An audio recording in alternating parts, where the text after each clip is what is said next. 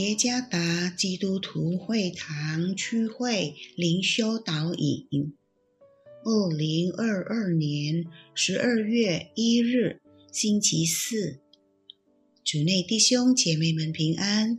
今天的灵修导引，我们要借着圣经以赛亚书第四十章二十七到三十一节来思想今天的主题。等候神的必重新得力。作者林金先传道。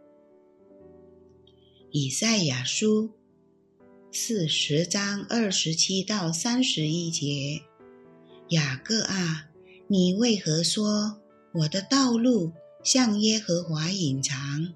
以色列啊，你为何言我的冤屈神并不查问？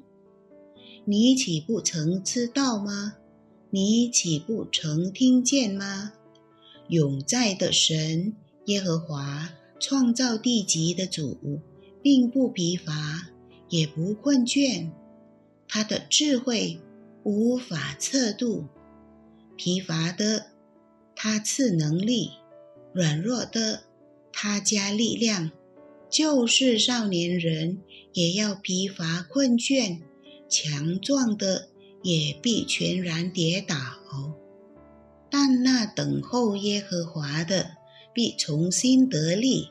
他们必如鹰展翅上腾，他们奔跑却不困倦，行走却不疲乏。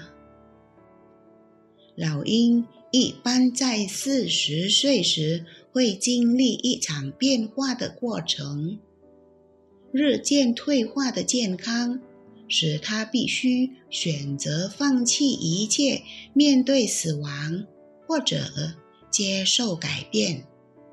如果想要改变的话，就必须经历一个痛苦的改变过程。他必须飞到一座高山居留，把喙猛往石头上啄。让喙脱掉了，又长出新的喙来。之后，它让身上羽毛与指甲脱落，好使身上长出新的羽毛与指甲。这样的变化过程使它重新得力，能在风暴中翱翔。神的子民在巴比伦。因无法脱离恶劣的环境，变得意志消沉。他们一直在等候神，但神似乎并不关心他们的困难和痛苦。因此，以赛亚劝勉他们不要放弃，必须耐心等候神，等候神来拯救他的子民。等候耶和华的人，必如鹰展翅上腾。他们要时刻仰望和信靠他，因为经历了改变和修复的过程，就必有能力度过艰难。耶稣第一次降临，为因罪而受苦的子民。带来了改变和修复的信息。耶稣忍受了痛苦，使我们恢复与神和与人的关系。